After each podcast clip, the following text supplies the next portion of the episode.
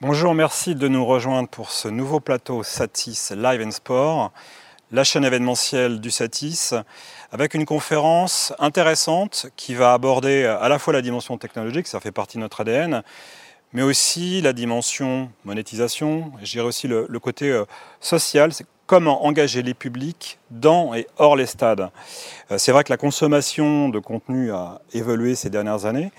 Euh, ce qu'était euh, la télévision linéaire comme écran principal n'est plus forcément l'écran principal. D'ailleurs, on parlait il y a quelques années aussi de smartphone, tablette qui était le second écran. C'est plus forcément le, cas. Donc il y a un, mix, une hybridation, c'est un, mot qui est assez tendance. Euh, donc cette consommation se fait devant son écran de télévision, mais peut se faire aussi dans une arène sportive, dans un stade. Est-ce qu'il y a des liens? Est-ce qu'il y a des passerelles? Euh, entre les deux. On va parler gamification, storytelling, des sujets euh, passionnants et avec, euh, je pense, des speakers passionnants avec des jeunes entrepreneurs, jeunes entrepreneuses, et c'est plutôt réjouissant. Donc, pour vous les présenter rapidement, on va faire un, tour de table. Donc, à mes côtés, nous avons Nathalie Paquet, qui est CEO et fondatrice de la société Sporty Papers. On reviendra tout à l'heure, bien sûr, sur la présentation de vos différentes entreprises. Nous avons Samuel Vesberg, qui est euh, Chief Communication Officer de LiveLike. À ses côtés, euh, nous avons Laurent Boutalbi de Visual Media. En face, nous avons Vincent Jouglard de Gamifly, qui est aussi CEO et fondateur. À ses côtés, Christophe Chatin, euh, Melosport, aussi un fondateur et, directeur d'entreprise. C'est riche aujourd'hui cette, cette, cette, conférence. Euh, et enfin, en présentiel avec nous, Gauthier Curtil, qui est responsable Open Innovation chez France Télévisions. Et nous avons aussi un intervenant à distance qui est Matt Loreille, qui est Chief Marketing Officer chez WideMocha. Bonjour Matt. Bonjour. Donc, évolution sur euh, la perception, sur la communication, sur la consommation de, ces médias. Euh, je vais poser tout de suite une question euh, à Gauthier. Comment chez France Télévisions vous avez pris ça en compte, justement, ces, nouveaux écrans? Comment ça vient euh, en, placement de la télévision principale, des chaînes linéaires? Est-ce que ça impose une nouvelle grammaire? Alors ouais, donc déjà je, je que je suis un, des seuls qui n'est pas entrepreneur aujourd'hui, donc moi je représente la vieille industrie. et donc ce qui est assez intéressant, c'est que le challenge, c'est comment est-ce qu'on va réussir à, transformer nos expériences, transformer nos produits, euh, transformer euh, la façon dont on va euh, proposer un certain nombre de, contenus à nos publics, à nos audiences. pendant longtemps, le numérique n'a été qu'un canal de distribution supplémentaire du broadcast, c'est-à-dire qu'on diffusait exactement le même feed, le même flux d'un événement live sportif sur nos environnements numériques, que ce soit sur site ou application. Euh, et depuis 4-5 euh, ans, on a euh, essayé de travailler sur la, diversification de l'expérience en proposant du contenu additionnel. Ce qu'il faut savoir, c'est que le live d'un événement sportif, quand on est un éditeur comme France Télévisions, on achète des droits très chers d'événements sportifs et que le live pèse pour plus de 90% de l'audience. C'est-à-dire que les gens viennent chez nous pour consommer le live, le, flux, le flux en direct. Donc ce qui est intéressant, c'est de voir comment est-ce que, comme tu disais Stéphane, comment est-ce qu'on a euh, diversifier nos contenus, diversifier notre expérience, tenter d'innover euh, avec un certain nombre de technologies ou, des nouvelles typologies de contenus aussi qui viennent euh, s'ajouter pour proposer une expérience un peu plus enrichissante. Et puis, je dirais le, le dernier pan sur lequel on est en train de commencer à travailler, enfin on travaille déjà, mais il y a probablement beaucoup de choses à faire, c'est toute la gamification et toute l'expérience autour de, la gamification de la consommation d'un événement live. Euh, qui peut se jouer d'ailleurs euh, en amont ou en aval de l'événement. Pendant l'événement aussi, on le verra, je pense qu'on va y revenir tout à l'heure. En, termes de profil, de compétences, est-ce que c'est des nouvelles compétences, des nouveaux profils? Comment vous, euh, je dirais, vous, vous profilez, ça fait un peu serial killer, mais vous profilez vous, vos équipes? Alors effectivement, on a euh, forcément des métiers du numérique qui n'existaient pas il y a encore quelques années. Euh, donc on va être équipé de, social media manager, euh, en plus de community manager, et donc on va avoir une stratégie de distribution sociale avec des contenus ad hoc par plateforme, c'est-à-dire que on va proposer du format story sur des plateformes comme Insta, on va proposer du format carré sur Facebook, on va proposer des formats en 16-9 sur, par exemple sur YouTube, toujours avec pour objectif de driver de l'audience sur nos environnements propriétaires. Donc on a des nouveaux métiers qui arrivent comme des motion designers, des gens qui vont créer des couches en surimpression sur le contenu et donc qui vont vraiment créer des contenus natifs qui ont vocation à être très complémentaires par rapport à ce qui se fait sur le live.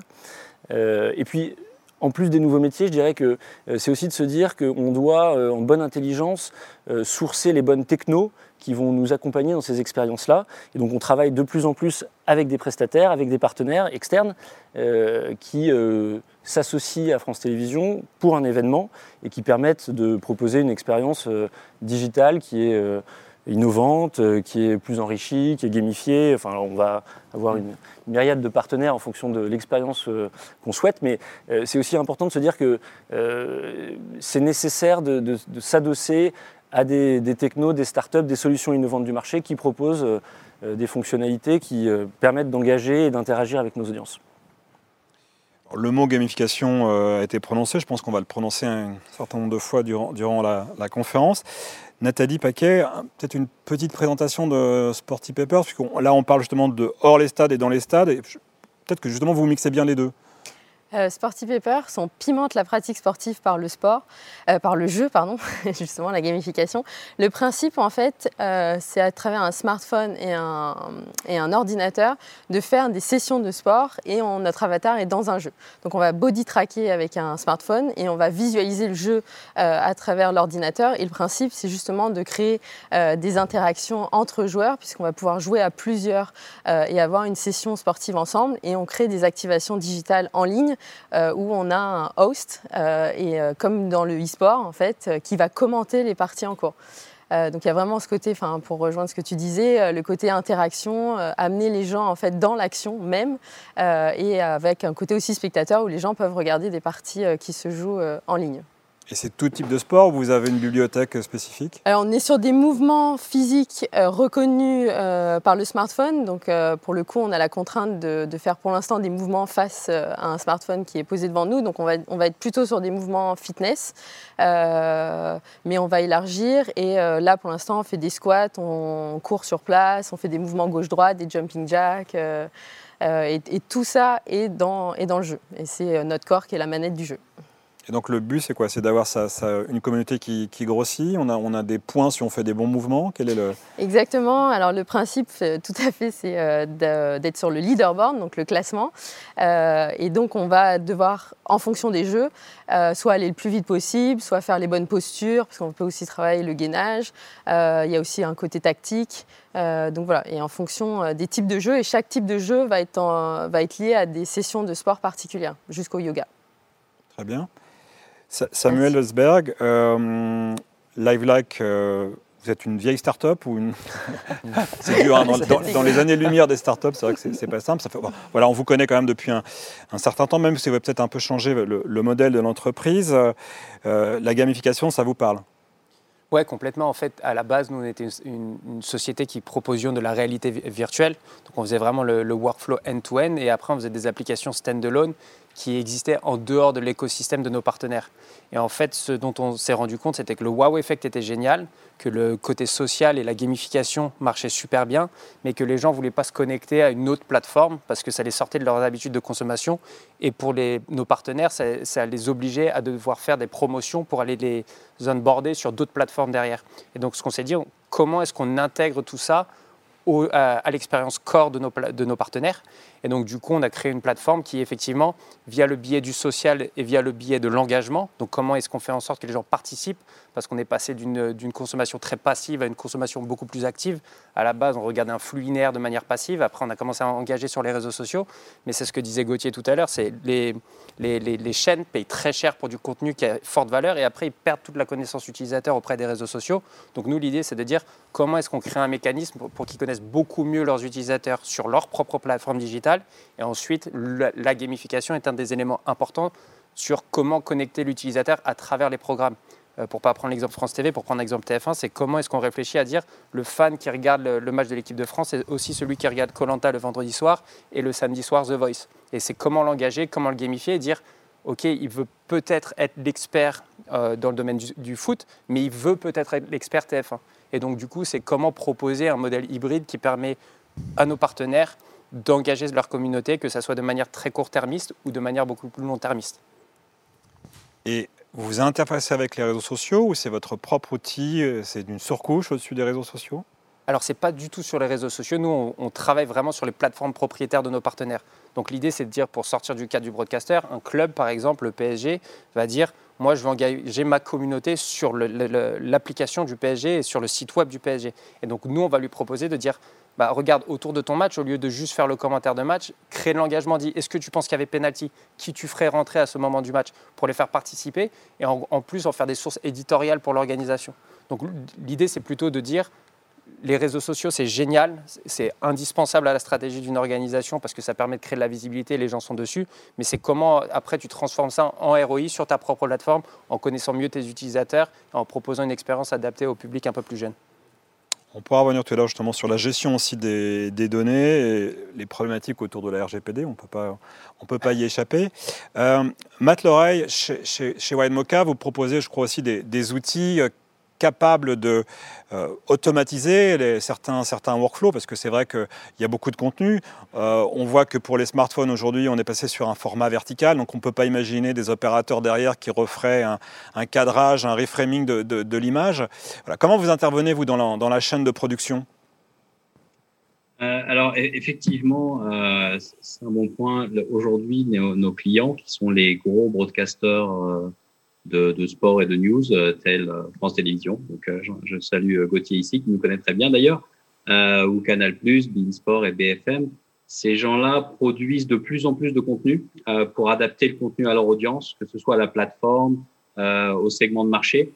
Donc, ils ont besoin d'une solution qu'on appelle d'hyperproduction et d'hyperdistribution sur les canaux digitaux, OTT et, réseaux sociaux, qui sont des canaux qui sont maintenant hyper fragmentés. Euh, donc cette fragmentation impose une création vraiment très fine maintenant du contenu. Un contenu qui va, euh, bah, par, exemple, sur euh, YouTube, typiquement France Télévisions, si vous regardez le Tour de France, va mettre plutôt des résumés, donc du contenu assez long sur du YouTube.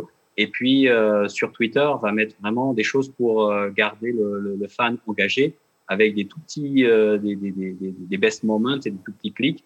Donc en fait, il y a une profusion de, formats euh, de, contenu, que ce soit du clip, que ce soit des résumés, que ce soit du live, euh, et en même temps de plateforme. Et nous, à travers ce qu'on appelle nous du coup la Digital Media Factory, on est l'usine de production euh, de tout ce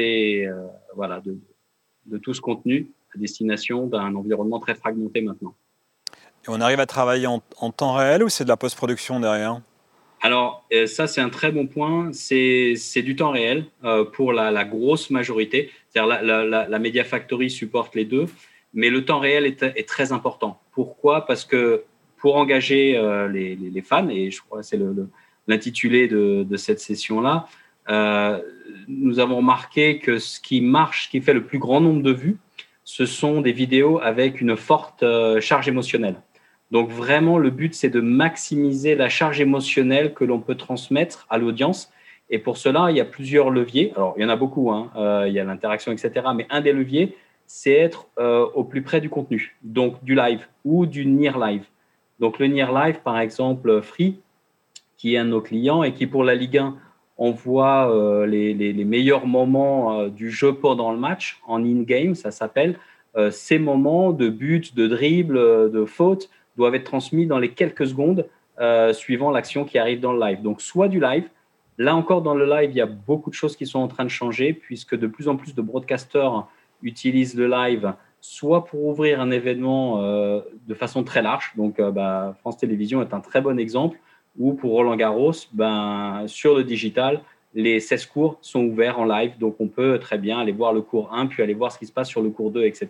Mais en même temps, si on n'a pas le temps de regarder le live, euh, on peut avoir sur les réseaux sociaux euh, bah, la meilleure action et le super point et euh, voir si on a un petit peu plus de temps le résumé ou même voir le replay entièrement sur l'application France TV sur l'Apple TV. Donc cette profusion de contenu est très importante.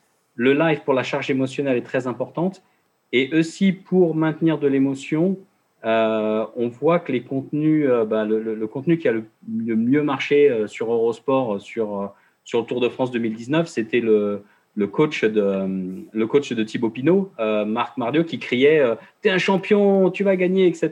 Donc, ce type d'émotion, il faut être prêt à le capturer.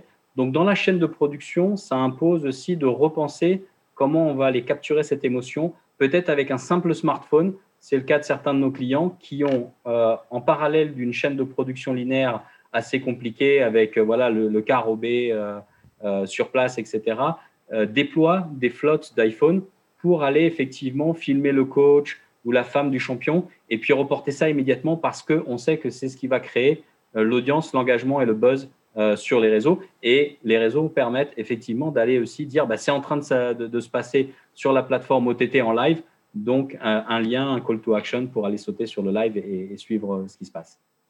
J'espère qu'on ne retiendra pas que les chutes hein, durant le Tour de France 2021. Euh, Mais est-ce que vous avez, euh, Matt, des, clients non broadcasters qui pourraient être des fédérations, des, ligues sportives, euh, qui vont utiliser vos outils justement dans le stade quoi, pour donner de l'émotion éventuellement directement sur place? Alors, dans le stade, ce n'est pas tellement le focus de, de, nos clients et qui sont vraiment les, les broadcasters. Euh, en dehors du stade, les fédérations, oui, euh, dans le sens où les, ligues, par exemple, euh, deviennent vraiment des, marketplaces de contenu. C'est-à-dire que si vous voulez un résumé de match, je ne sais pas, de la Ligue 1, par exemple, d'un match PSG-Lyon, ce résumé de match va commencer à être décliné en plein de versions. Ce n'est pas simplement des versions en termes de temps, un, résumé de 3 minutes, un résumé de 5, de 10, de 20. On a même des résumés de 45 minutes. Donc sur un match de 90 minutes, ça, ça fait beaucoup. Mais aussi l'histoire de ce résumé va être adaptée en fonction du pays où il va être visionné.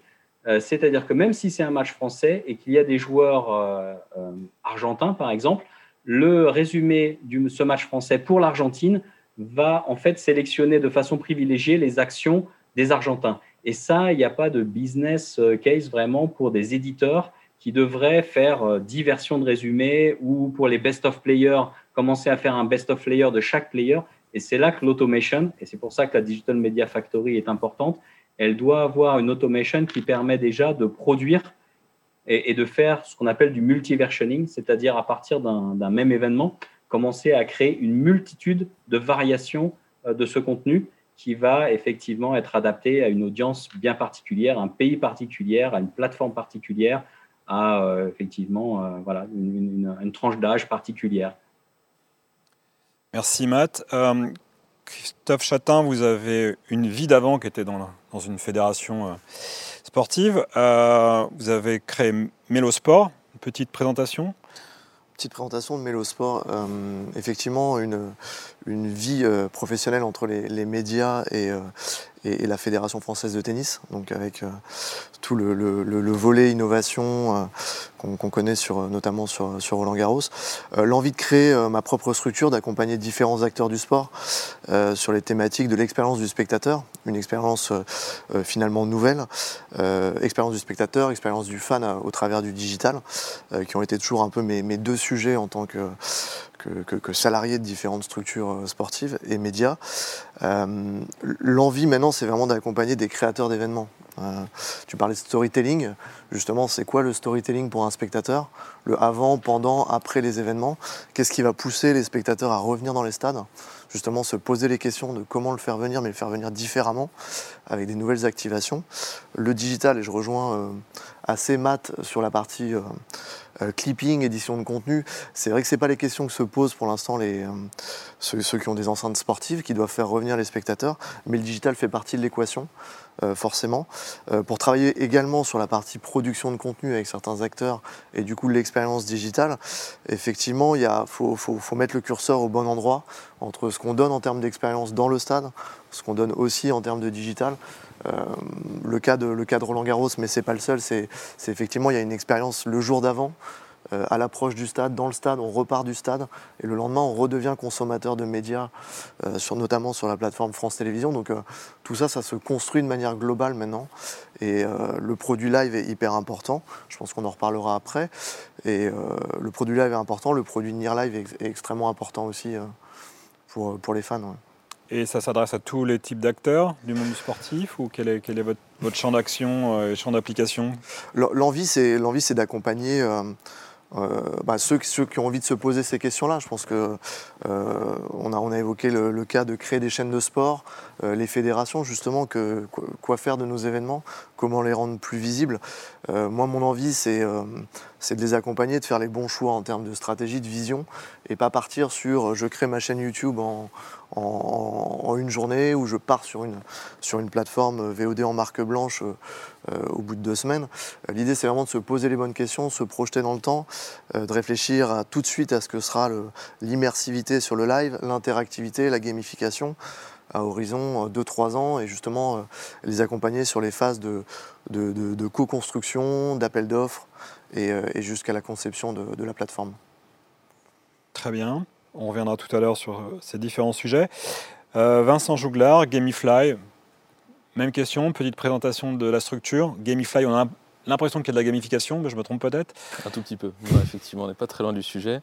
Et il y a aussi le côté du. On vient du monde de l'e-sport beaucoup, et on est en train d'arriver dans le monde du sport très fort. Euh, nous, ce qu'on fait, c'est qu'on a un partenaire technique, justement, pour reprendre un petit peu tout ce dont on a déjà un petit peu parlé, hein, tout ce qui va être de la gamification, beaucoup d'interactivité.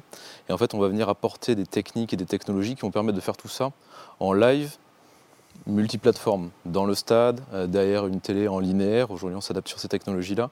Euh, sur des nouveaux médias, comme Twitch, par exemple, on est très fort sur Twitch. On fait partie des, quelques-uns à savoir développer ce qu'on appelle des extensions Twitch, euh, qui sont des. On a parlé un petit peu de second écran tout à l'heure. Sur Twitch, on n'a pas besoin de second écran, on peut cliquer directement à l'écran.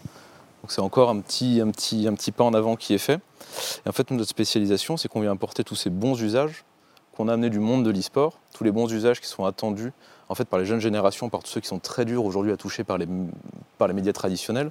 On va venir amener tous ces bons usages, toutes ces attentes, justement, sur des médias, des médias traditionnels et travailler avec des acteurs du sport traditionnel comme, euh, bah comme le foot, comme euh, toutes les, les plus grandes ligues.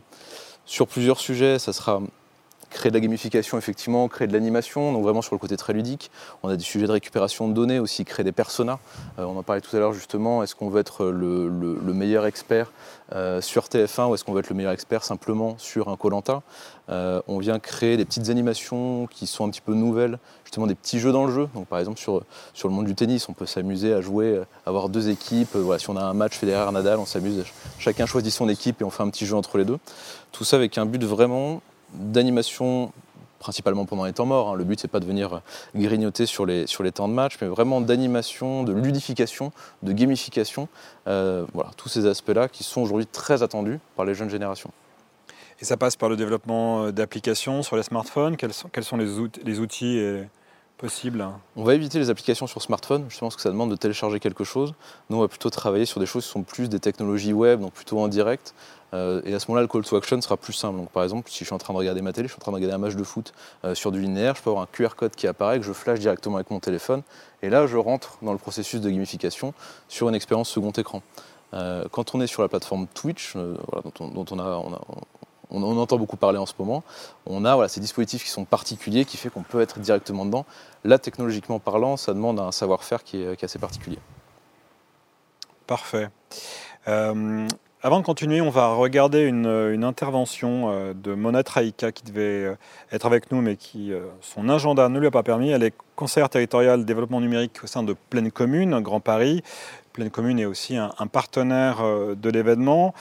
Et Pleine Commune aussi co-organise le Human to Sport et un hackathon dont on dira un mot tout à l'heure. Human to Sport, justement, c'est des, des valeurs autour aussi de l'inclusion. Euh, on va écouter Mona qui va nous en parler.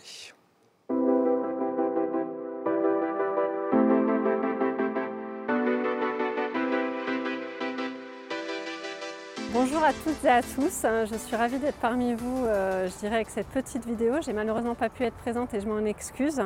Euh, je suis ravie de cette première conférence liée à, Réinventons ensemble les nouvelles expériences au service des spectateurs euh, lors de grands événements sportifs dans les stades et hors les stades. J'en profite euh, pour euh, remercier l'équipe du Stade de France et le consortium du Stade de France pour cet accueil dans, je dirais, dans ce lieu exceptionnel, lieu emblématique de notre territoire de pleine commune Grand Paris. Alors Human to Sport, en quelques mots, c'est une expérience inédite qui a démarré, c'est une belle histoire qui a démarré avec Orange comme cofondateur avec Pleine Commune autour des nouvelles expériences immersives et des enfin, de l'innovation au service des spectateurs en situation de handicap ou pas. L'idée, c'est de travailler ensemble, puisque effectivement, nous allons être terre euh, d'accueil des Jeux Olympiques. C'est comment réinventer cette expérience spectateur tout en changeant le regard à la fois sur le handicap, mais aussi, comme euh, ce qui est très très cher à notre cœur, l'inclusivité, c'est-à-dire permettre à tous et à toutes, euh, partout sur notre territoire, d'accéder et de participer à ces belles expériences sportives au travers de l'innovation. le hackathon, c'est près de 160 participants, ça existe depuis trois ans. Euh, c'est une vingtaine de mentors venant d'univers euh, différents, chacun apportant son expertise. C'est plus de 60% euh, de participation au féminin, ce qui est essentiel aussi et qui est important de le saluer parce que ça me tient à cœur, mais c'est aussi pour se dire que l'innovation, elle est accessible aussi toutes et euh, il faut absolument euh, qu'on continue. Donc euh, cette année, on se donnera rendez-vous du 3 au 5 novembre à la Plaine Saint-Denis, donc au DOC, avec notre partenaire Screen for All, Génération Numérique, Orange, d'autres partenaires institutionnels comme le Conseil départemental de la Seine-Saint-Denis et on se donne rendez-vous avec nos participants. Les participants, bah, c'est accessible à l'ensemble des étudiants, des écoles de marketing sportive. Vous êtes vraiment libre, on libère la créativité et l'innovation euh, avec euh, nos pôles universitaires. Je pense à l'université euh, Paris-Sorbonne-Nord, je pense à Paris 8, un incubateur qui est Incube 13, il engage à, à Paris 8. Donc l'idée, c'est de se retrouver pour trois jours d'innovation intense en ayant au cœur l'inclusivité, les belles valeurs du sport, et surtout de la bienveillance et de la collaboration autour de cette belle innovation au service de toutes et tous. Et bien entendu, nous aurons trois lauréats parce que c'est trois jours d'innovation intense, mais c'est aussi trois jours de compétition. Trois lauréats qui pourront être incubés et puis bénéficieront un peu de suspense de beaucoup d'autres prix euh, pour, euh, euh, pour les lauréats. Donc voilà, je vous souhaite une excellente conférence. Aujourd'hui, je vous dis à très très vite et puis surtout restez connectés sur notre site human2sport.com, sur le fil Twitter, sur le LinkedIn et puis je vous dis à très très vite et je vous souhaite une excellente conférence.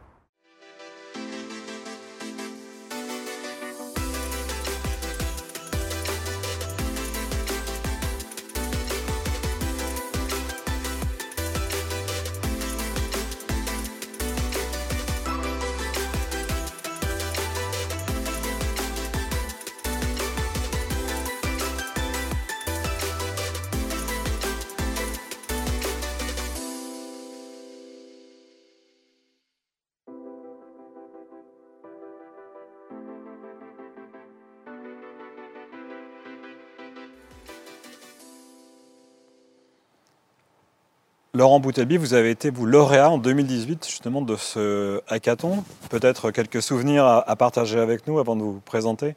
Oui, euh, ben, ce que, j'ai retenu principalement de ce hackathon, euh, euh, c'est, euh, il était très orienté donc, autour des, JO, des, JO des, JOP d'ailleurs.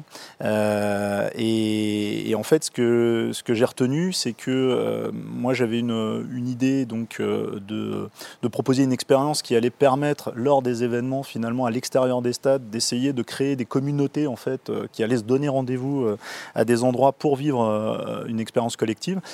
Euh, et, en fait, à travers ce hackathon, je me suis rendu compte que c'était beaucoup plus social que ce que j'avais en tête au départ. C'est-à-dire que, effectivement, à travers ces, trois jours de, réflexion, euh, j'ai pu voir qu'en fait, il y avait, euh, avec l'équipe avec laquelle on, avait travaillé, véritablement un, enjeu social au final, parce qu'on parle beaucoup d'interactivité, d'engagement, de jeu, etc. Mais in fine, le sport, c'est surtout pour créer du lien entre les gens. Et ça pour ma part en tout cas, concrétiser réellement cet aspect euh, de ce que, euh, du projet que j'avais en tête. Donc, euh, donc moi, ça m'a poussé davantage dans, dans, cette direction finalement. Donc ces fondamentaux, ils sont aujourd'hui dans Whistle Media et aujourd'hui, ils sont dans Whistle Media. Euh, alors aujourd'hui, nous, notre cible, c'est quand même principalement euh, les organisations sportives type club, fédération, ligue, etc. mais l'idée, c'est que finalement, les gens se rendent au stade et bien sûr qu'ils veulent avant tout voir une belle compétition, un beau match et, supporter leur équipe, mais au final, ils veulent aussi bah, vivre une expérience collective. Et, jusque-là, c'était pas forcément évident. finalement, les gens ne se rendaient pas au stade forcément non plus avec cette attente-là. Et donc l'idée, c'est que le digital puisse finalement faciliter ce, lien entre les gens, euh, les faire participer en même temps à quelque chose de commun, de collectif, de collaboratif. Et donc nous, notre, notre plateforme, en fait, s'appuie sur euh, bah, le fait que les stades aujourd'hui se sont dotés euh, de beaucoup d'écrans, beaucoup de, de contenu audiovisuel. Et, l'idée, c'était que mais finalement, ces contenus qui captent un petit peu l'attention à certains moments des, des spectateurs vont nous permettre, nous, voilà, de leur proposer à ce moment-là de les engager sur, sur notre plateforme. Et donc de participer à différentes interactions, euh, type quiz, sondage, duel, blind test, enfin voilà. Euh, mais c'est surtout qu'on répondait aussi aux, besoins des, clubs de mieux identifier leur, euh, leur audience. Parce que finalement, pour être très caricatural, euh, le contact il se fait bah, au moment de l'achat du billet. Euh, finalement, on, répond à, quelques, euh, quelques questions pour s'identifier. Et puis arrive, arrive le jour du match et on se rend au stade. Et au final, les clubs n'ont pas énormément d'informations sur ce qui s'y passe dans ce stade. Ou finalement, est-ce que les gens, quand ils quand ils s'y rendent, ce qu'ils sont amenés à faire, à quel moment, etc. Et donc, notre plateforme permet, en fonction de la manière dont on va créer l'expérience, de collecter ces informations-là, de savoir un petit peu si finalement les, gens se retrouvent dans les tribunes, dans les, dans les espaces d'hospitalité. Euh, est-ce qu'ils sont venus tôt? Est-ce qu'ils sont venus plus tard? Est-ce que euh, à ce moment-là, ils ont pu finalement voir euh, les contenus proposés par le club, potentiellement les, les, enfin, les, publicités des, annonceurs, etc. Donc l'idée, c'était voilà, de leur donner un outil qui à la fois permette bah, aux, aux, spectateurs de se dire que voilà, vivaient quelque chose de commun, donc d'essayer de, vraiment créer ce lien, et puis, et puis répondre à ces enjeux économiques euh, des, clubs et des, euh, fédérations. Est-ce que vous sentez des sports qui s'y prêtent plus ou moins bien par rapport à justement à ce gamification, ludification alors, nous, nous, on est, à date, on, travaille quand même beaucoup dans le milieu du foot et du rugby. Euh, donc, j'ai pas on n'a pas énormément d'expérience sur, les autres, euh, sur les autres sports.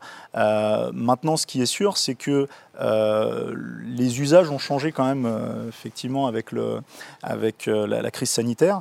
Et, les clubs, en fait, et si on prend l'exemple des clubs de football et, et, de la Ligue 1 et de la Ligue 2, cette crise ajoutée à la crise des droits télé, pour, pour la nommer, euh, fait qu'ils ont complètement repensé en fait leur approche euh, de leurs fans et, des spectateurs. déjà, ils ne pouvaient pas les, accueillir, donc il a fallu créer ce lien, ou en tout cas renforcer ce lien euh, qui pouvait exister avant ou pas, mais en tout cas, là, ça devenait indispensable de, le créer. Et puis, et puis finalement, bah, ça a permis de, créer un certain nombre de contenus qui n'existait pas auparavant. Et finalement, ces clubs se sont rendus compte que, euh, bah voilà, ils créaient des contenus qui diffusaient en fait sur, euh, sur les réseaux sociaux, sur tout un tas de, plateformes, mais qu'au final, euh, bah, cette audience, ils la connaissaient pas plus que dans leur stade. Donc finalement, nous, ça a été aussi une passerelle pour pouvoir adapter notre solution qui, nous aussi, est 100% web. Donc ça a été très simple de passer d'un espace physique à euh, du 100% digital et donc euh, d'accompagner ces, euh, ces, nouveaux programmes et de permettre finalement à, comment dirais-je, aux créateurs de contenu, ben, à un moment donné, d'en savoir plus quand même sur leur audience parce que finalement, ils ont beau avoir tout un tas d'outils d'analyse sur les plateformes YouTube, Facebook, etc. au final, c'est pas eux qui, qui maîtrisent ces, ces données-là. Donc Là, à travers, à travers cette plateforme, c'est aussi justement de récupérer euh, justement ces, données qui ont une, valeur prédominante et encore plus aujourd'hui euh, pour les clubs. Si on bondit sur euh, justement ces données, vous, Gauthier Curtil, chez France Télévisions, comment, comment et est-ce que vous utilisez ces données de... alors, assez, alors, on les utilise assez peu, mais je rebondis juste sur ce qui était dit avant, parce que c'est assez intéressant sur le fait euh, que les frontières ont pas mal évolué dans l'écosystème euh, des droits sportifs et que euh, nous, diffuseurs, finalement, on, achète des droits et on a vocation à les distribuer sur un territoire donné, hein, de façon géobloquée. Et de plus en plus, mais c'est le cas dans beaucoup de pays occidentaux, les ayants droit souhaitent opérer directement des offres B2C euh, et donc ils souhaitent euh, lancer leur propre site, leur propre application, opérer leurs propres réseaux sociaux. Et, donc euh, c'est assez complexe aujourd'hui de savoir exactement où se trouve la frontière entre un ayant droit et un diffuseur sur un marché donné. et donc c'est en train probablement un peu de, s'affiner, mais, c'est vrai que c'est aussi en bonne intelligence avec, avec l'ayant droit que, l'éditeur doit travailler pour savoir, il achète, finalement on achète des droits live de retransmission, mais on, est aussi, on souhaite aussi opérer une stratégie de distribution sociale propre sur un territoire. Or, l'ayant droit finalement coordonne et opère une stratégie de distribution d'une marque sur le monde. Je prends l'exemple de Roland Garros pour la FFT, par exemple, ou, même euh, la, fédération de foot euh, qui, opère aussi des réseaux sociaux sur le monde entier. Donc, euh, c'est assez intéressant la façon dont le, monde du digital a un peu rebattu les cartes sur, sur cette, sur cette partie-là. Pour répondre à ta question, Stéphane, sur la partie data, alors bien sûr, on, essaye de mieux maîtriser, d'ingérer un certain nombre de données, de connaissances utilisateurs pour savoir qui sont les gens qui viennent nous consommer. Nous, service public, c'est assez complexe parce qu'en plus, il y a les enjeux des RGPD, mais on se doit d'être euh, presque plus royaliste que le roi, et donc on, est, euh, euh, on fait très attention à ça. Et donc il y, a, des grands chantiers chez France Télévisions qui, aujourd'hui, nous engagent sur une exploitation fine, habile de, la donnée pour une meilleure connaissance de nos internautes. si on change de sujet, a été évoqué tout à l'heure aussi Twitch qu'on voit comme nouvelle plateforme. Est-ce que comment vous vous intégrez Twitch Est-ce que c'est un mal nécessaire? Est-ce que c'est opportuniste? Est-ce qu'on sait maîtriser les codes? Parce qu'on voit que souvent, euh, si on ne maîtrise pas les codes, on se prend une volée de bois vert. Donc, euh, comment c'est pris en compte chez vous? Bah, euh, Il y a la success story qui a pas mal été mis en avant ces derniers mois de Samuel Etienne, qui a été plutôt salué par les, communautés sur Twitch, mais qui était quelque chose de pas hyper enfin, c'était plus une initiative personnelle qu'une vraie stratégie groupe. Et donc, euh, bien sûr, on avance comme tous les groupes, euh, tous les éditeurs médias sur ce sujet. On a des grands sujets, on parlait d'inclusion, d'inclusivité, je ne sais pas comment on dit, mais l'objectif pour nous, c'est aussi d'aller rajeunir nos publics, toucher des jeunes. Et donc, on est obligé d'aller travailler sur des nouveaux typologies de contenus qui vont séduire les jeunes, mais aussi des nouvelles plateformes de distribution. Et donc, Twitch est indéniablement un carrefour d'audience pour aller séduire des jeunes publics. Et donc, euh, il faut qu'on arrive à euh, s'accaparer les codes, mais euh, il y a un certain nombre d'arbitrages qui doivent être encore en cours pour savoir quelle ligne éditoriale. Est-ce que c'est pertinent d'avoir un Samuel Etienne ou est-ce que on, fait appel à, des, des, journalistes externes qui vont animer des communautés sur Twitch pour nous? voilà, il y a un certain nombre de, de problématiques qui se posent pour appréhender correctement la plateforme et euh, y aller avec une stratégie de, distribution maîtrisée, une stratégie d'engagement maîtrisée. Ce qui est certain, c'est que les outils qui sont sur Twitch, aujourd'hui, les fonctionnalités qui, existent sur Twitch, elles sont hyper intéressantes à embarquer sur nos plateformes propriétaires. Euh, et donc, voilà, on est en discussion avec des, boîtes comme LiveLike ou Gamifly pour se dire, ce, player conversationnel, en fait, il est juste clé euh, c'est-à-dire qu'on a la possibilité d'échanger directement euh, entre le présentateur et les internautes. Euh, et donc finalement, il n'y a pas un brevet de Twitch dessus, et donc on pourrait tout à fait proposer ce type de fonctionnalité sur les environnements numériques de France Télé, et donc engager notre audience directement par le, biais de ce type de fonctionnalité. Et euh, concernant euh, justement l'interactivité, est-ce que, vous, êtes aussi intéressé par l'interactivité linéaire qu'on peut avoir directement sur de l'OTT, voire sur du, euh, alors c'est très européen, HBBTV C'est des choses que vous regardez aussi? C'est aussi des choses qu'on regarde. Je ne suis pas très expert du sujet, mais c'est aussi des choses qu'on regarde. En fait, et, moi c'est aussi mon rôle chez France Télévisions d'Open Innovation, c'est de voir concrètement comment l'industrie des médias, qui a été pas mal chamboulée depuis 10 ans avec la digitalisation des formats, euh, euh, l'arrivée de nouveaux players, hein, euh, Netflix pour ne citer que, mais enfin globalement, France Télévisions adresse exactement le même constat que la RAI, que BBC, que CNN que tous les autres broadcasters publics ou privés dans le monde. Et donc il faut qu'on arrive à essayer de se réinventer, à se transformer. Et donc pour ça, il faut qu'on arrive à, mieux maîtriser les codes sur, le digital, embarquer des solutions innovantes euh, et essayer euh, bah, de, de, fitter avec les usages qui évoluent euh, sans cesse. Hein. Et donc ce qui est vrai aujourd'hui sera probablement plus dans 5 ans. Et donc la plateforme qu'est Twitch aujourd'hui, dont tout le monde parle, ne sera peut-être plus la même dans 5 ans. Et donc voilà, il faut savoir se remettre en question de façon perpétuelle. Justement, Samuel, est-ce qu'il n'y a pas trop de, plateformes? Là, on a parlé de Twitch, on voit TikTok aussi qui a de grosses ambitions. Euh, je sais pas, est-ce que Snapchat aussi est encore très, très utilisé, très à la une? Euh, Il y a les ancêtres euh, Facebook, Twitter. Est-ce qu'on arrive à, faire tout en même temps? Ou il y a des choix aussi éditoriaux selon tel ou tel sport qui vont plus aller sur tel ou tel réseau? Je pense qu'il y a une vraie importance d'être omniprésent partout. Ça veut dire que le contenu, il y a une certaine typologie d'utilisateurs qui va être plutôt présent sur Snapchat, sur TikTok, qui va être très différente de celle sur YouTube ou de, sur son linéaire télé. Je pense que la réflexion, c'est plus où est ma création de valeur et où est mon business. D'une manière générale, ça reste quand même des plateformes où, pour reprendre l'exemple de Twitch et Amazon, Twitch, pour moi, accapare beaucoup de la valeur de l'e-sport.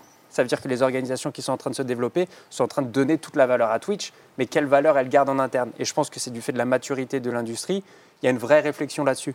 Donc je pense que il reste un sujet de le broadcaster ou, d'ailleurs le club s'il va en, D2C, en direct to consumer.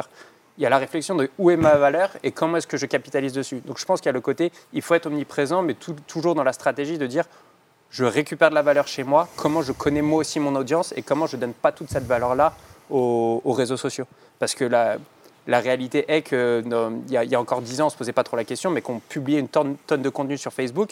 Facebook est devenu un concurrent des broadcasters avec potentiellement de l'acquisition de droits ou dans, la, même direction Amazon. Donc il y a la vraie réflexion de dire pourquoi est-ce que j'ai créé mon concurrent en postant du contenu chez lui et comment moi est-ce qu'à l'inverse je récupère ce qui a fait le succès de ces, business en disant cette communauté sociale, ce contenu-là, moi, je le paye très très cher et je peux capitaliser aussi, moi, de mon côté, pour être en maîtrise de mon avenir. Et parce que, comme disait Gauthier, dans 5 ans, quel est mon avenir? On ne sait pas ce que sera l'avenir de Twitch, on ne sait pas ce que sera l'avenir de France Télévisions, tout comme une, euh, Pay TV, un Canal+, le, le business sera aussi très différent.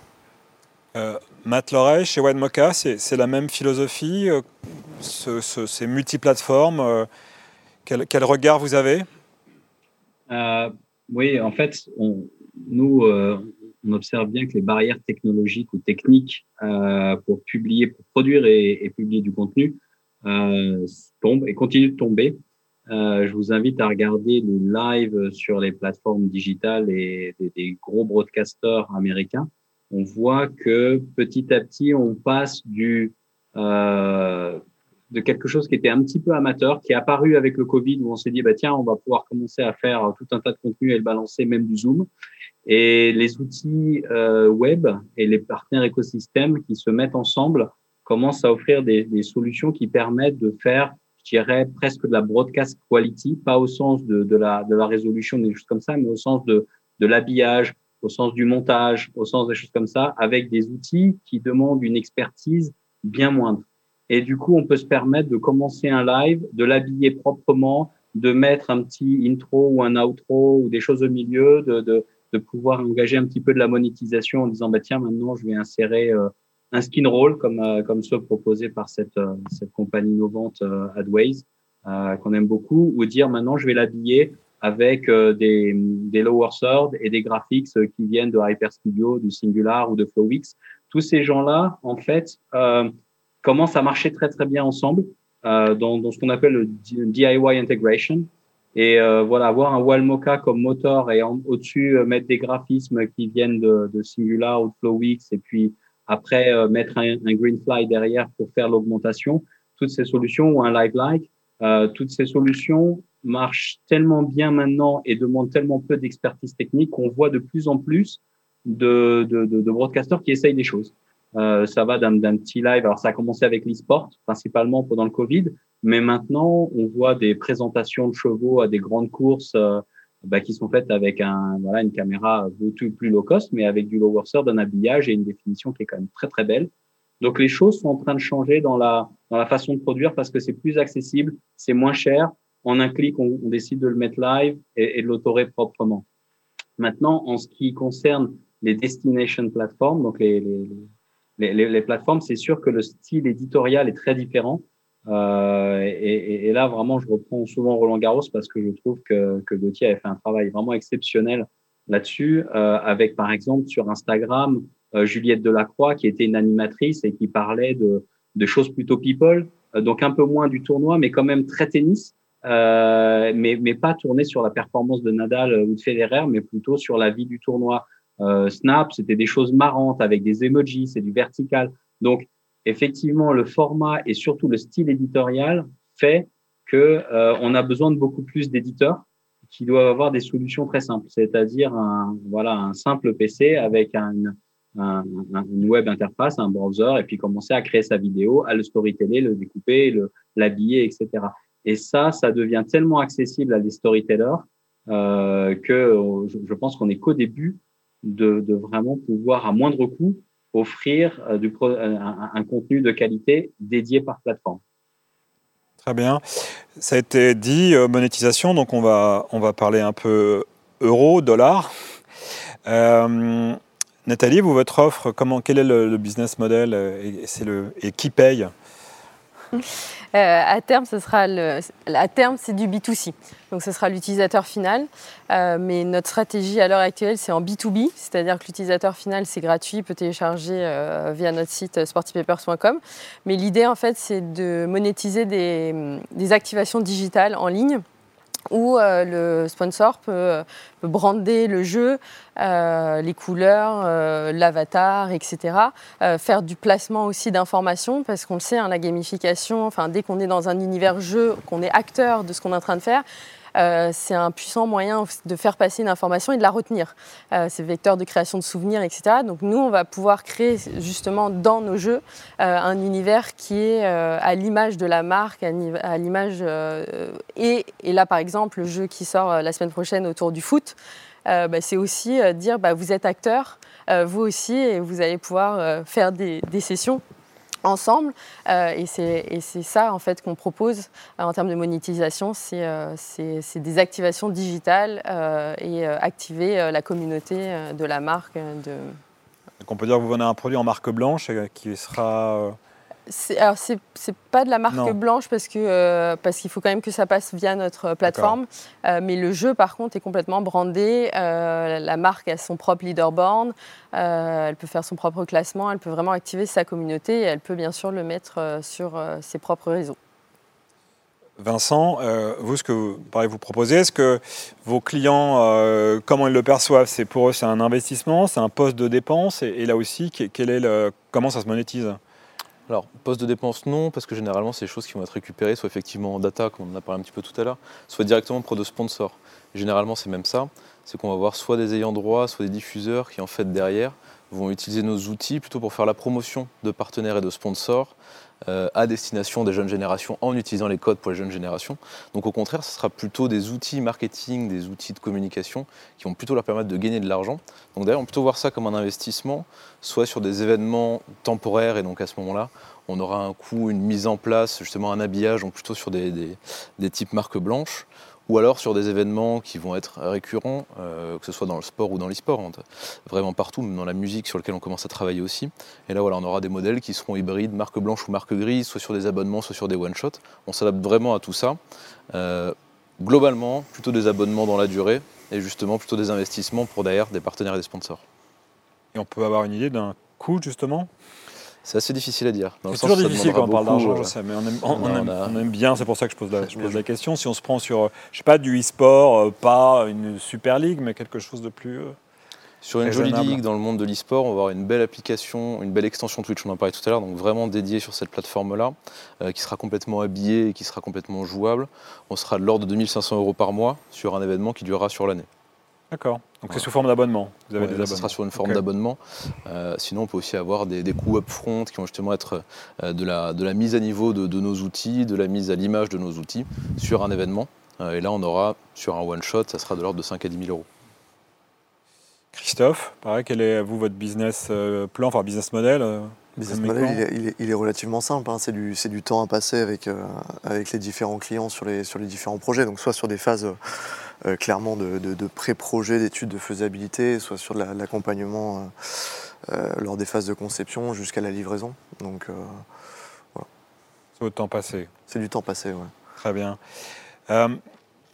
Gauthier, comment le e-sport est intégré, réfléchi chez France Télévisions? C'est un sujet important pour vous?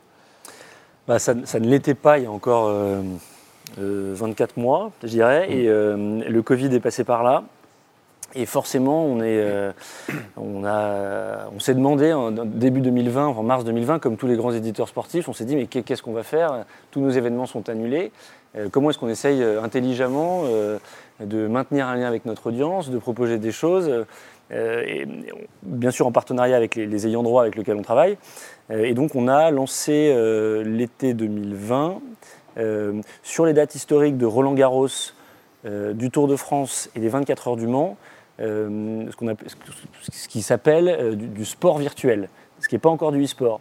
Euh, et donc, euh, euh, typiquement, on a sur le Tour de France, avec ASO, on a travaillé avec Zwift.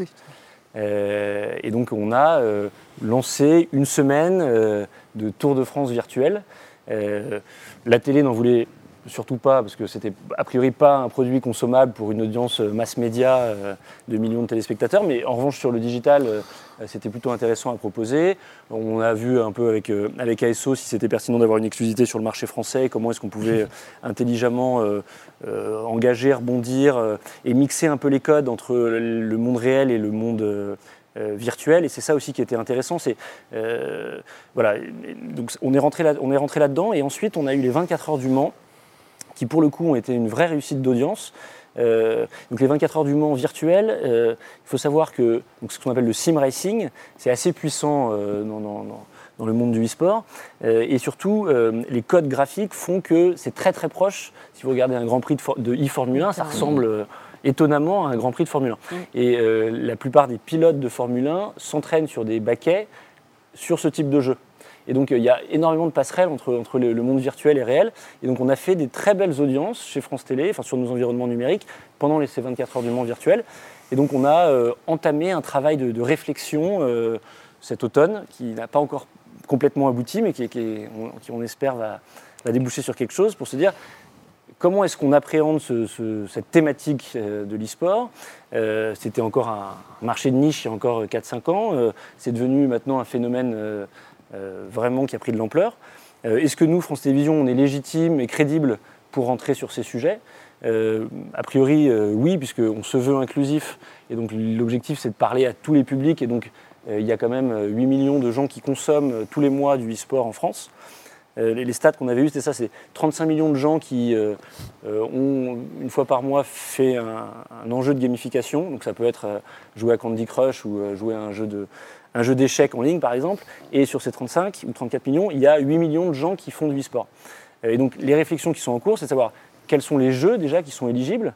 Euh, a priori, les jeux de combat, ça va être assez compliqué, type Counter-Strike, mais mm. il y a probablement des, jeux qui sont euh, euh, a priori crédibles pour être diffusés sur France Télévisions. ensuite, quelle incarnation éditoriale, on en reparlait tout à l'heure. ensuite, il y a des arbitrages qui doivent être faits sur des enjeux de, de production. Est-ce qu'on laisse euh, complètement euh, euh, les manettes à une boîte de prod externe qui va nous livrer PAD, un événement e-sport live Est-ce qu'on engage nos équipes? Est-ce que c'est rattaché à une direction des sports? Est-ce que c'est rattaché à une direction plutôt entertainment, jeunesse? Enfin voilà, toutes ces réflexions que tous les broadcasters se posent. Et ce qui est assez intéressant, c'est qu'à l'échelle européenne, avec nos, nos, pairs, donc d'autres broadcasters publics, on échange sur des groupes de travail pour savoir comment est-ce qu'on rentre dedans, quelle typologie de droits on achète. Euh, où est-ce qu'on les distribue Parce que ça, c'est aussi un, des arbitrages qui est hyper important. Est-ce qu'on distribue des choses en télé? Est-ce qu'on distribue des choses sur nos plateformes numériques? Ou est-ce qu'on distribue des choses sur nos. Est-ce qu'on ouvre et on distribue des choses sur Twitch? Euh, Et les, avis divergent, bien entendu, puisque l'idée, c'est forcément de. Euh, faire en sorte que, de connaître nos audiences, de pouvoir les traquer, avoir des analytics, les monétiser intelligemment.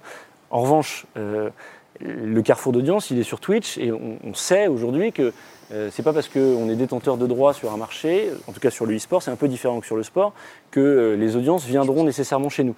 Euh, et donc il y avait le, cas intéressant de la RTP, qui est le, broadcaster public portugais, qui pour le coup a une vraie success story sur ces sujets et qui maintenant est un des référents au Portugal de, de, diffuseurs, et qui d'abord a commencé en télé, s'est cassé la gueule, après ils ont essayé sur le digital, ils se sont rendus compte que c'était trop compliqué et, désormais ils opèrent sur Twitch. Euh, et à côté de ça, ils produisent du contenu ad hoc sur leur plateforme propriétaire digitale. Et il y a un maillage pertinent et ce qui fait que les audiences euh, ont eu l'habitude de venir consommer leur contenu sur leur channel Twitch, ils reviennent finalement découvrir d'autres typologies de contenu sur les plateformes numériques de la RTP et donc voilà, voilà un peu comment est-ce qu'on on aimerait se mettre en ordre de bataille pour la rentrée prochaine. Mais pour l'instant les arbitrages sont, en cours. Très bien. Euh, Laurent, est-ce que justement vous, pensez qu'il y a des choses à apprendre du e-sport, des, Le, le- le Ah. format, comment ça peut se décliner, vous, sur les offres que vous avez? Oui, alors c'est pareil, c'est c'est pas un, un univers dans, dans lequel on est, euh, on s'est inscrit.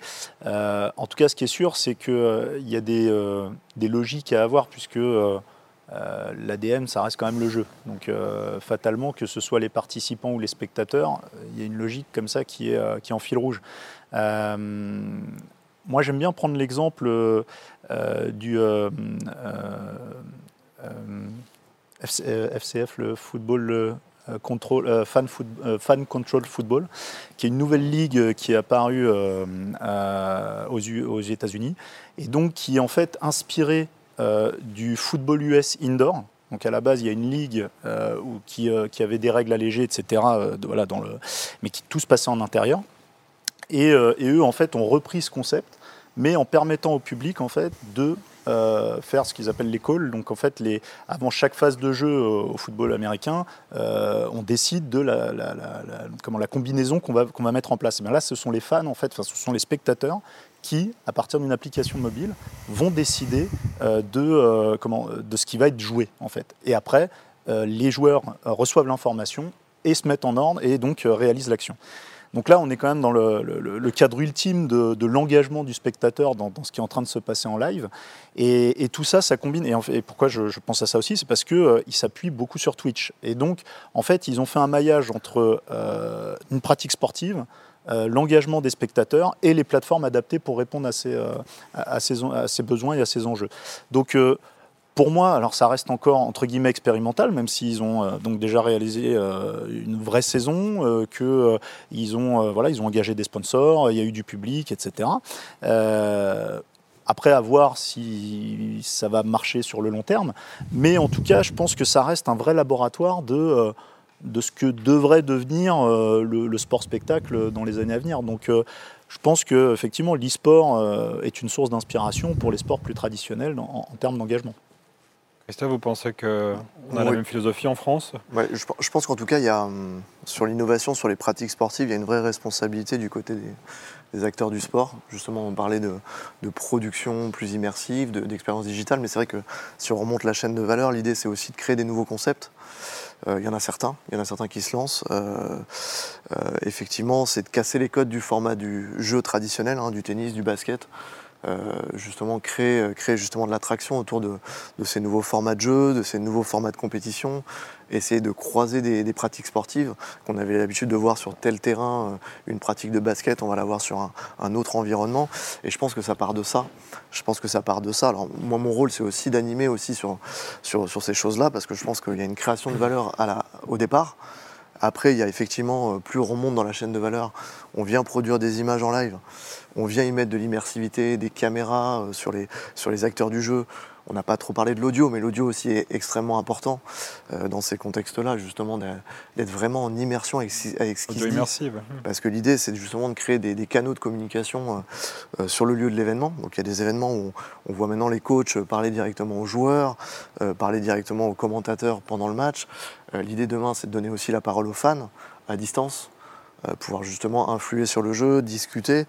Donc là, on est sur la deuxième strate. Donc une fois qu'on a innové sur la pratique sportive, si en plus on vient rajouter une couche de production sur de l'immersivité, de l'interaction, et en plus, voilà, avec tout ce qu'on qu'on s'est dit euh, euh, sur le Near Live avec Wild Mocha en temps réel, euh, Gamifly, Live Like sur, sur ce côté quiz, je pense que là on a gagné en fait.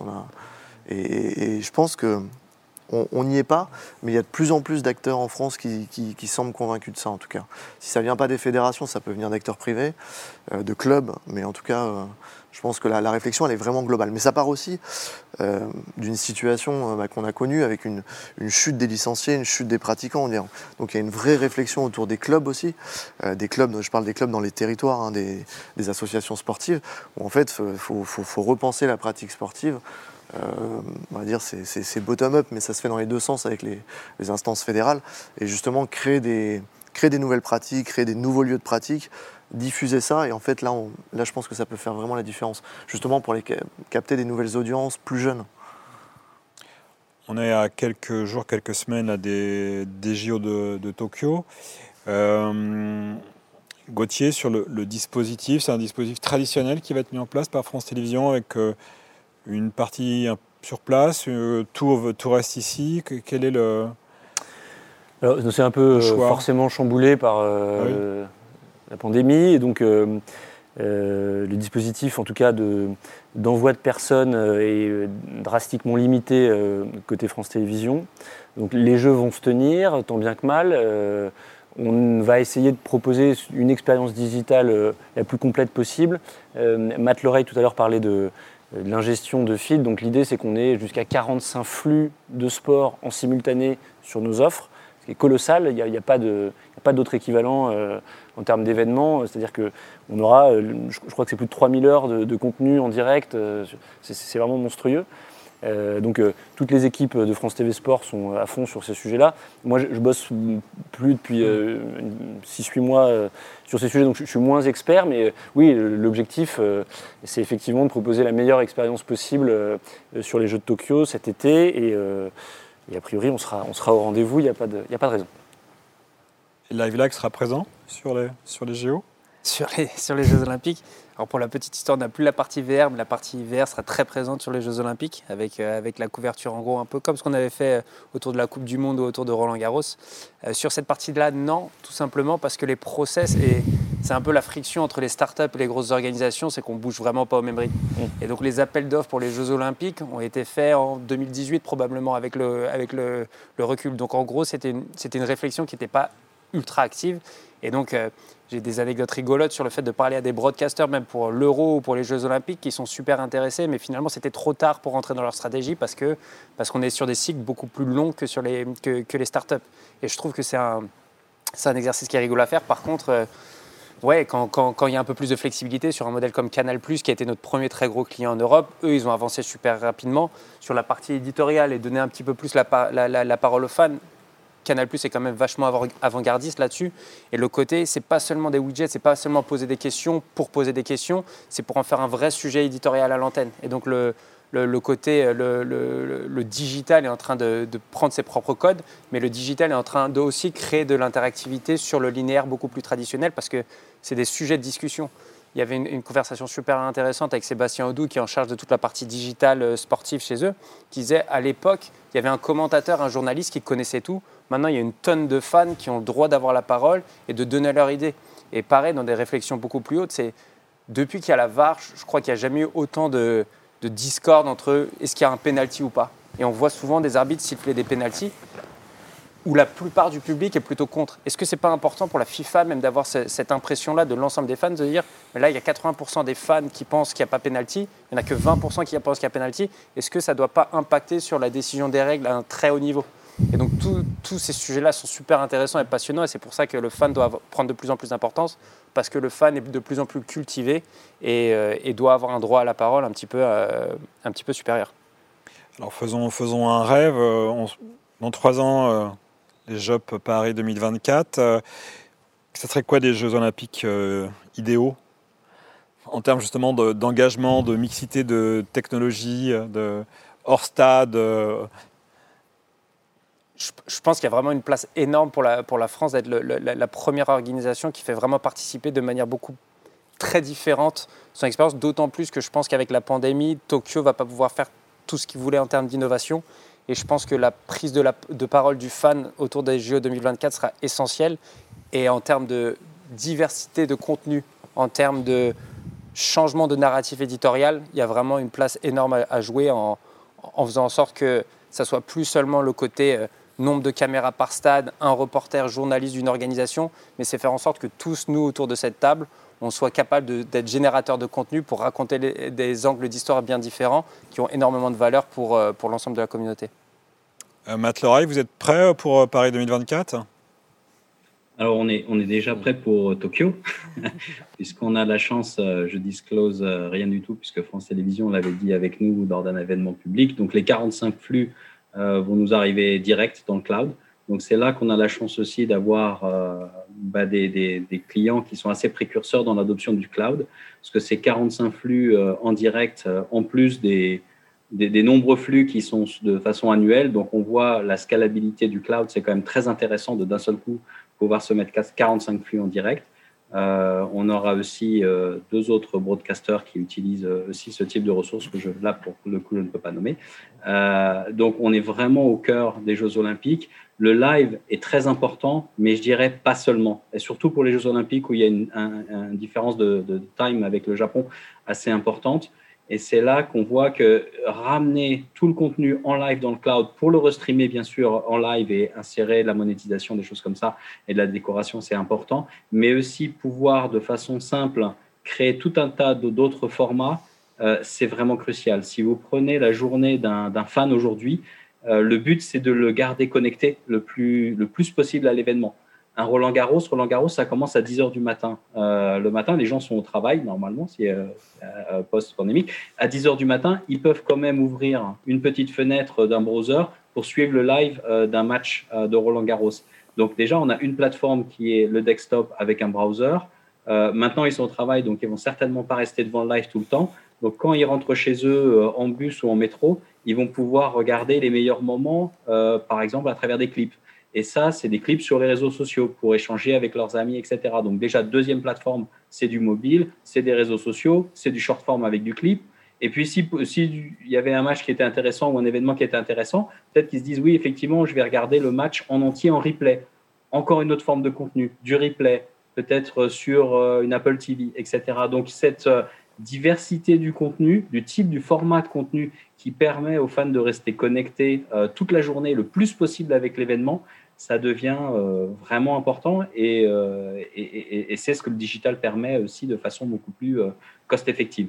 Donc, on, voit tous les gros broadcasters qui commencent effectivement à se munir de solutions cloud, cloud native. Alors, ça fait une différence quand même, malgré tout, qui permet effectivement bah, de très rapidement avoir des équipes remote qui créent tout un tas de contenu et, et tout le contenu déjà le monter dans le cloud pour qu'il soit disponible et utilisable par tout le monde. Très bien. il y a un vrai changement dans le mindset de, de, oui, qu'est-ce que je dois produire, sur quelle plateforme et, ah. avec quels moyens. Ok, donc on voit en fait c'est du temps de consommation qui se superpose. Hein. Euh, donc on a des journées de plus de 24 heures, c'est bien. Euh, sous forme de conclusion, on va refaire un petit tour de table et juste en, quelques mots bah, que vous puissiez nous parler de votre actualité, on l'a dit, mais voilà sur les prochains mois, quels sont un peu vos, vos projets? Nathalie? Euh, ben nous, on est assez jeunes, hein, donc on lance notre premier jeu la semaine prochaine, euh, qu'on a beaucoup testé pendant six mois avant, et, donc là, c'est le, lancement la semaine prochaine. Et le principe, en fait, derrière, enfin, pour vraiment sur le sujet du plateau aujourd'hui, c'est de se dire que les gens regardent du sport, mais aussi vont faire du sport. Et euh, c'est vraiment d'aller chercher les gens euh, sur, euh, sur des pratiques qu'ils aiment bien, qu'ils regardent. on sait que le sport c'est bon, mais c'est dans la récurrence qu'il faut aller les chercher. Et donc la, gamification est vraiment là pour aller embarquer les gens, leur faire se sentir aussi des héros, parce que pour le coup, regarder du sport, c'est regarder des sportifs, c'est de la performance, c'est enfin, plein de belles valeurs. Et c'est aussi d'injecter ces valeurs en les faisant eux-mêmes être acteurs de ce qu'ils sont en train de faire. Très bien. Samuel? Nous, c'est rigolo, on vient de faire l'exercice marketing de quelle était notre mission et c'était vraiment de dire transformer les audiences passives en des communautés actives. Et je pense que si on arrive à faire un exercice qui est de dire, d'accompagner nos partenaires et notamment les broadcasters à dire vous avez le temps d'attention pendant le live qui est la valeur incroyable de votre plateforme et de dire c'est pas pas juste une plateforme de distribution, mais vous devez aller chercher différentes verticales pour générer du profit. Je pense que ça, c'est un gros exercice à faire dans les mois à venir. Et si on arrive à le faire avec certains partenaires pour montrer qu'il y a de la valeur au-delà de la distribution du contenu, mais dans la création de communautés et dans l'engagement qui peut y naître, je pense que ça sera, euh, ça sera génial pour nous. Laurent? Nous, on a la chance que euh, les stades euh, rouvrent. Hein. donc, on prépare la, rentrée donc de septembre pour la prochaine saison rugby euh, et, football. À côté de ça, on, travaille aussi sur la, V2 euh, de notre plateforme. Euh, on travaille aussi beaucoup sur l'intégration en fait de comment, des données que nous on collecte directement dans les outils en fait des comment dirais-je, euh, de nos clients, euh, de manière à ce euh, qu'on optimise en fait l'efficacité de, ces démarches-là. aussi, pareil, on se rapproche de, hum, comment, de solutions qui permettent du multistream, du live, etc., de manière à, finalement pouvoir proposer une solution globale à, des, à, ayants droit ou à, de nouveaux créateurs de contenu. c'est à peu près l'actualité qu'on a pour, pour la rentrée.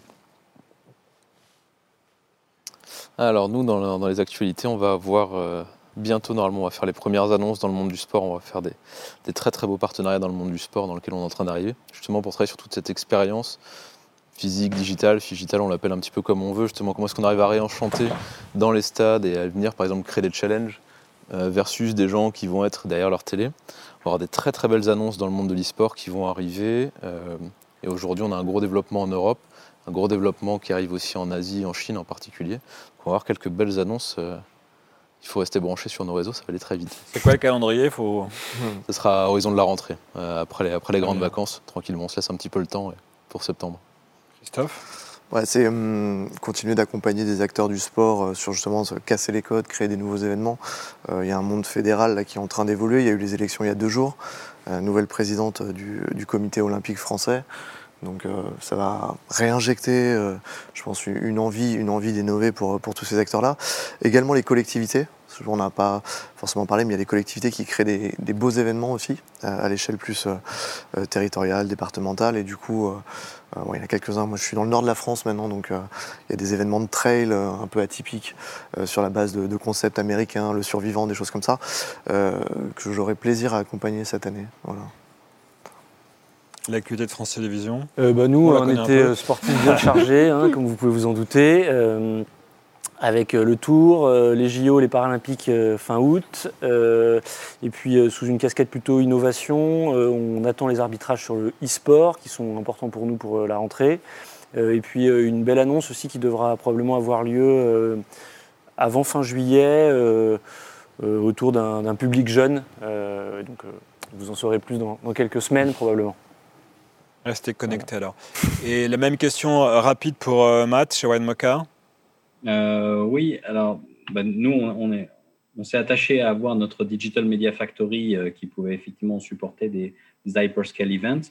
On introduit toujours de l'innovation, euh, comme par exemple une expérience mobile spécifique avec une solution qu'on appelle Rezone, qui a gagné quatre awards sur les huit derniers mois, qui permet de, de transformer des flux horizontaux en verticaux en analysant avec l'AI et la machine learning toutes les zones d'intérêt et en les remettant euh, de façon avec un choix éditorial du, client en vertical. Donc ça, c'est très important pour le live d'ailleurs, pour des programmes live et aussi pour de la VOD.